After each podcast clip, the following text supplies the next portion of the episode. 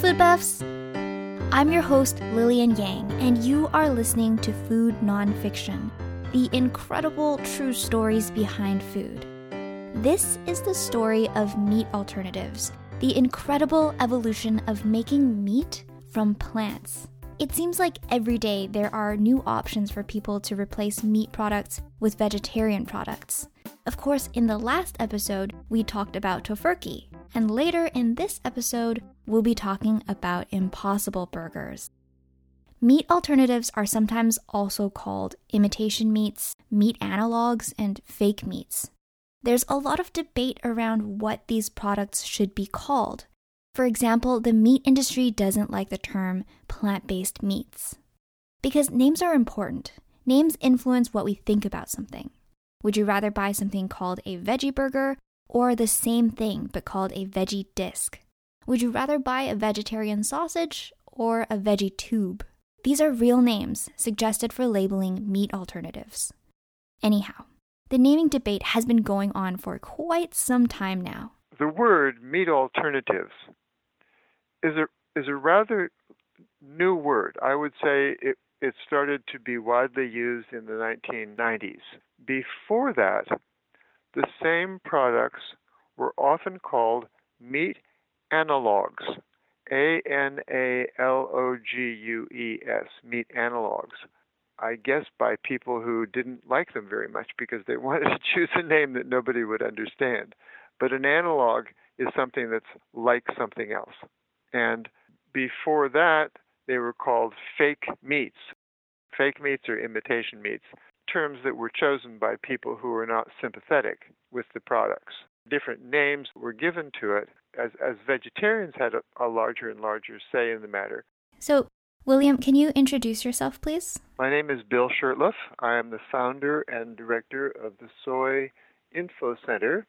My life's work has been to introduce foods made from soybeans so that people could become vegetarians and vegans and have a good source of protein.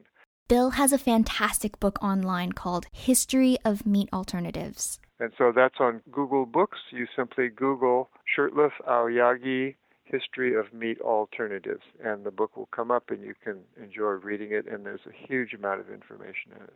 So let's start from the beginning of the meat imitation story on the worldwide scale first. So, what drove the invention of meat imitation products? Buddhism in China. Buddhists and to a lesser extent Taoists have been vegetarians by choice. Buddhist uh, restaurants all served vegan food, and Buddhist monasteries today in both Japan and China are vegan because of their belief that we should treat all sentient beings. All sentient beings includes, of course, all animals and birds and fish um, with the same respect that we would treat our, our best friends. So the concept of all sentient beings is a very important concept in Buddhism and in the history of meat alternatives. So the history of meat alternatives is tied to Buddhism. In some practices of Buddhism, followers are vegetarians. So when visitors went to the monasteries, the monks would serve them vegetarian food in a form that they could be more familiar with. That meant vegetarian imitations of things like duck, chicken, and fish. So, in developing meat alternatives in China, the most innovative way was to make the meat alternatives from yuba, Y U B A. Yuba is the thin film that forms when soy milk is simmered. Soybeans, vegetables, and wheat gluten were all used by monks in meat imitation. So, how have things changed since the early days of making meat alternatives over a thousand years ago? Let's fast forward to the 1800s in America. In the 1800s, we start to see references to meat substitutes such as vegetable sausages and vegetable turkeys. It was in 1850 that the American Vegetarian Society was formed. This was after William Metcalf organized the American Vegetarian Convention that brought together influential speakers such as Sylvester Graham, of graham cracker fame. Then in 1852, which was a year after Sylvester Graham's death, John Harvey Kellogg was born. Of course, of Kellogg's cornflakes fame. This is all important because Kellogg read works by Sylvester Graham and was influenced by his ideas about diet.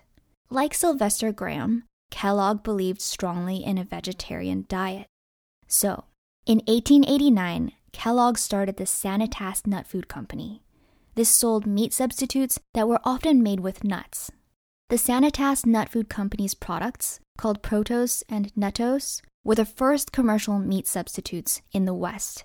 These were launched in the late 1890s. They made the meat alternatives out of peanuts.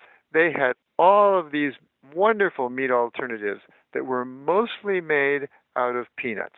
And as they were inventing peanut butter, they were inventing meat alternatives, but they were meat alternatives where you would put peanut butter with a few other things into a can and then steam it. Once you steamed it, steamed it and sealed it, you could send it all over the country. And so they had a booming business in uh, Nuttose and Protose and all of these peanut-based meat alternatives. And since at least probably two thirds in those days of Seventh day Adventists were vegetarians, they would order these and carve them up, so to speak, uh, in any form that they wanted to to serve. So instead of having chicken for dinner, they'd have protose. In Dr. Kellogg's 1923 publication titled The Natural Diet of Man, he notes that he created the nut based meat recipes years ago when a professor named Charles Dabney asked him to experiment in creating a vegetable substitute for meat. Here's a quote from the book The result of the experiment undertaken was Protose, a nut cereal preparation which to a considerable degree resembles meat in appearance, taste, and odor, having a slight fiber like potted meat. Earlier experiments made by the writer led to the production of peanut butter. End quote. Fascinating stuff. And if you want to read more from Dr. Kellogg's book, you can view it online at the U.S. National Library of Medicine Digital Collections website. Anyhow, Charles Dabney had been working for the Department of Agriculture when he asked Kellogg to make a meat replacement. Dabney was concerned about meat getting too expensive for the rising population, and felt that a vegetable substitute would be the solution. This was during the progressive era of the 1890s to 1920s, a time of activism and reform. This was a time when food purity was under a lot of scrutiny. For example, Upton Sinclair published The Jungle in 1906, describing horrible working conditions in the meat industry, and the Pure Food and Drug Act was passed that same year. And then the Food and Drug Administration was also formed that year, all in 1906. Let's fast forward again to today, over a hundred years from the launch of the first commercial meat substitutes in the West. And we now have things like Impossible Burgers. No more cans of Protose vegetable meat. We now have plant based burgers that bleed red and sear nicely.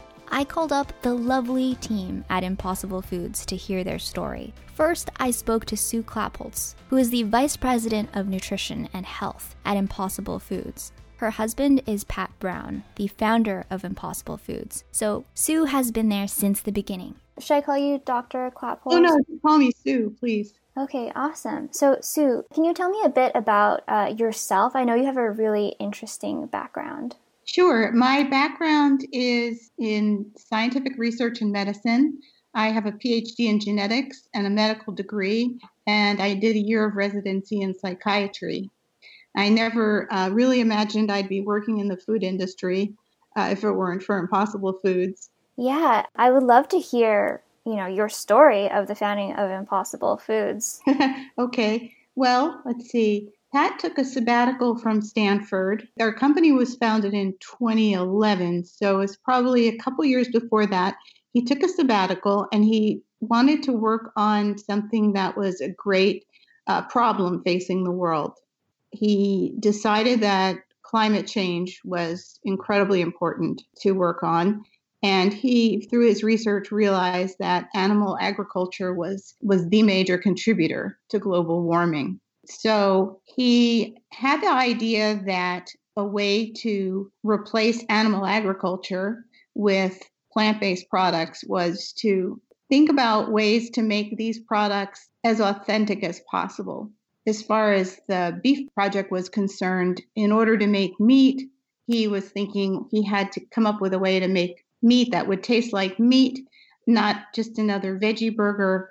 That the only way to get people who love meat to switch and to have an impact on what was happening to the planet due to animal agriculture would be to have to target meat eaters with products and you know hope that if the products taste as good we're just as satisfying we're just as nutritious we're just as affordable we're just as versatile that people would not have a difficult time making the transition so that was the premise how could plant-based animal products taste just like the animal products they're replacing so that's why impossible foods was founded to give meat eaters a plant based meat that tastes exactly like animal meat, so that there's really no reason to eat meat from animals. Senior flavor scientist Dr. Kliman is super passionate about the sustainability aspect of plant based foods. My name is Laura Kliman, and I'm a principal scientist on the product innovation team at Impossible Foods. Basically, I knew that I wanted to do something related to sustainability ever since the third grade uh, when we studied the rainforest, and I found out that it was being chopped down. And I've sort of always loved science. Laura puts it best when she explains the impact of switching out animal meats for plant based meats. For every pound of impossible meat that you eat instead of the animal meat, you will save 30 pounds of greenhouse gas emissions and 290 square feet of land. And then the biggest one to me is like 90 gallons of water. So every pound of, of cow beef uses 90 gallons of water, which is crazy. So I think the takeaway should be that that people can really make a huge difference just by making uh, different choices in the food that they eat um, without having to compromise on deliciousness at all. We'll hear more from Laura later. So Pat Brown decided to create the ultimate meat substitute. With that in mind, he set out looking for a substitute for myoglobin that would come from plants. Myoglobin is a heme carrying protein in muscle. He knew that the root nodules of legumes like soy and clover had similar proteins that contain a heme molecule and bind oxygen. And so he decided he would start looking for some root nodules and dissect them and see if he could isolate the heme protein from the root nodules. So he went up to a hill, to a little hill behind where we live, and started pulling up clover and bringing them into the kitchen. And with a pair of tweezers and a, a magnifying glass, he was dissecting out the root nodules. And he was able to prove ultimately that it, it was possible to isolate this heme protein from plants. So that was one of the key discoveries he made early on, which I think was helpful in convincing uh, venture capitalists to invest in us because he had something that was unique and very key to creating meat like flavor. So, heme is a key to the flavor of meat, and it's something you can also find in plants. As Dr. Varadan explains, Impossible Foods now uses heme from soy plants.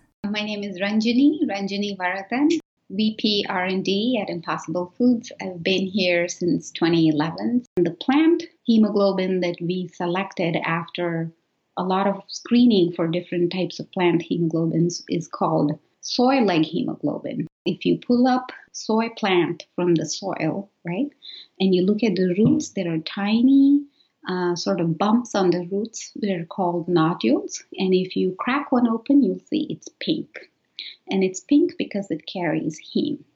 So our very early work when I started at Impossible, you know, we used to go up to the field and harvest so many of these soy plants to be able to extract enough leghemoglobin from the root nodules of the soy plant to do some fundamental characterization around that protein. You know, how does the protein behave? How similar is it to animal hemoglobin or myoglobin? what does it taste like? What, what happens if we put it in our product? Yeah, so when the company was first getting started, I think at first Pat thought he could interest another company in taking on this task, but it, it that that route didn't seem like it was going to happen. So instead, he decided he would found his own company. We actually had two companies. I'm not sure if you know this story. We had a cheese company and a meat company. And after about a year, we actually spun off the cheese company into its own business, which is now Kite Hill Cheese. So we work very hard on a lot of things. Wow. So was the company called Impossible Foods at the time when you were working on the cheese? So um, the company went through many name changes. First, the company was called Meat 2.0. Then it became Sandhill Foods. Then it was called Maraxi, which is a Costanoan Indian name for word that means leaf. And then it became Impossible Foods. So we, we changed our name many times um, to just in search of the right name. Yeah, I'm really curious about how everybody works together to create a recipe like this for something completely plant based to look and smell and taste like meat. So, what was the process? Did you make something look like meat and then add nutrition into it, or was nutrition like the start of you know the building of the recipe? So I was I was there at the company, so I, I do have a sense of what was going on from the beginning, but I wasn't involved in the design of the first prototype. But I believe that the people who took that on looked at what what do we want to make, and they decided that for the beef project that the gold standard would be 80-20 beef. The understanding that I have is that 80-20 beef is the most popular uh, cut of beef in retail. So that would be the gold standard. So they looked at the nutrition, they looked at the um, structural properties, the sensory characteristics, and learned everything they could learn about what makes beef beef. So they decided they would take a tissue based approach. So, Impossible Foods worked to recreate the different types of tissues found in beef. For example, adipose tissue, so fat, muscle tissue, and connective tissue, and all using plant based ingredients. Interestingly, getting the flavor right involved removing flavors that weren't right. So, in the early days, my sort of first project was to figure out ways that we could remove some of the off flavors in our product. So, because we're using plant based ingredients, there are some flavors that they have that might taste still like the plant. And I wanted to be able to identify the actual molecular compounds that were leading to some of those flavors and then develop ways to um, eliminate them. Compared to a burger made with 80 20 beef, which means 80% lean meat and 20% fat, the Impossible Burger is very nutritionally similar. So I'm going to compare our product to 80 20 beef, and our product has about the same amount of high quality protein and heme iron as beef. It also contains uh, additional non heme iron, so it has more iron. It's uh, much lower in fat than 80 20 beef, but it has a similar amount of saturated fat. We have no trans fats and no cholesterol, whereas all animal products contain cholesterol. So, you mentioned that there's a lot of similarities in the nutrients. Are you adding those in specifically for the nutritional value? Some of them we are. So, we add several B vitamins which are for nutrition, and those are vitamins B2 or riboflavin, B3 or niacin, B6, which is pyridoxine, and B12. And we also add some zinc. Why were these choices made? Are those particularly important vitamins? Yes, early on, I looked to see what, if there are articles that talk about what is beef good, what's good about beef in terms of nutrition, I wanted to make sure that everything that people considered important, we considered, as well as anything that we might consider important just from reading more and going more into depth from the literature about the composition of beef. But definitely certain um, vitamins and minerals stood out, and those would be B vitamins, phosphorus, and, and zinc and iron. So we wanted to make sure we matched beef for those. Some of them we match just naturally because the ingredients that we've chosen for our product are rich in those micronutrients.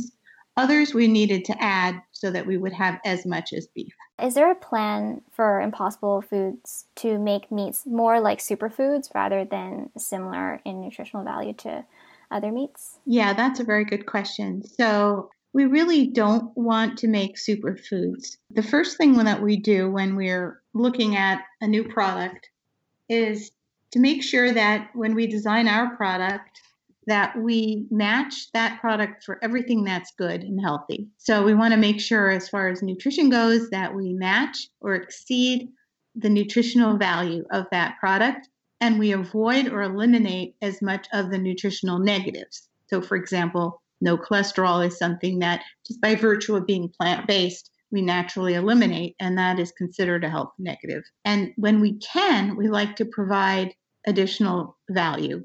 And in the case of our current product, I would say fiber, calcium, and folate are some of the additional value that we provide that come naturally with our plant based ingredients.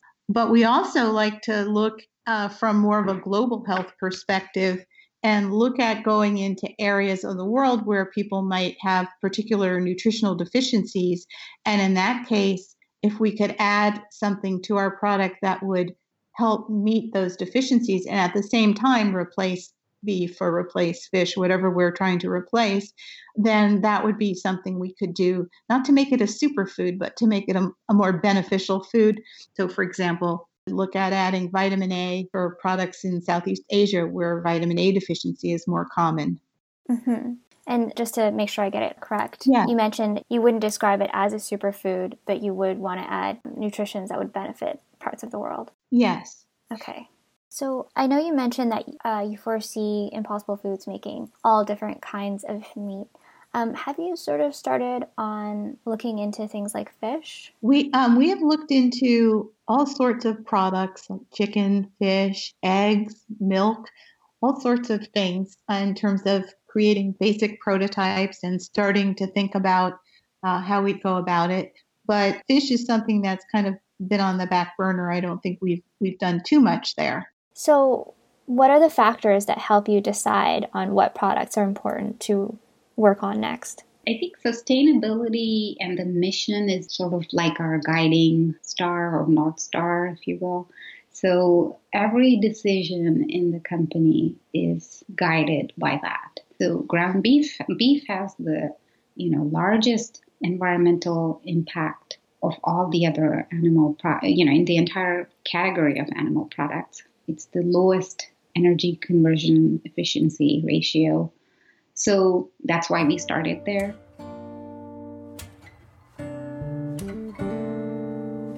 So I know that you're passionate about alternative meats. So I'd love for you to tell our listeners what you think these products mean for the future of the planet. I really wanted to touch on something that isn't just about the uh, effect on climate change and species diversity, which is, of course, super important and our main mission. I really wanted to say something about the fact that we're dealing with this terrible pandemic right now that arose in an animal market. And I think it's very important to consider the number of ways in which animal agriculture contributes to many dire public health threats. And those would include multiple antibiotic resistant bacteria, foodborne illness, and pandemics. Because I feel like sometimes we talk a lot about personal health and nutrition, and we talk about the health of the planet, but sometimes public health gets lost in the conversation. And right now, it's pretty front in everybody's mind because of the COVID 19 pandemic right now. And I think these are things that people don't really pay as much attention to. And I think this is the right time to bring it to people's minds because we're dealing with another pandemic that arose in an animal market. So it's been quite a journey from the start of meat alternatives to today. Um, since we're talking about like this journey of making impossible foods, I just want to know what has been the most exciting thing about this whole journey for you so hmm, far. Well, probably one of the most exciting things was when we had our debut in New York City when we first launched our product at uh, Momofuku Nishi in New York City. This was Impossible Burger version 1 and it was this we went to New York and we, you know, we, there were some events that were that were lovely, but it really struck me that this is a reality now that, that our dream had come true. that something that we had been wanting to do and hoping we could succeed at and had spent, I think, about seven years or so working up to that that we actually had a product that was now being sold to people. And that just it just was amazing like that this is real that feeling like oh my goodness we've, we've done it.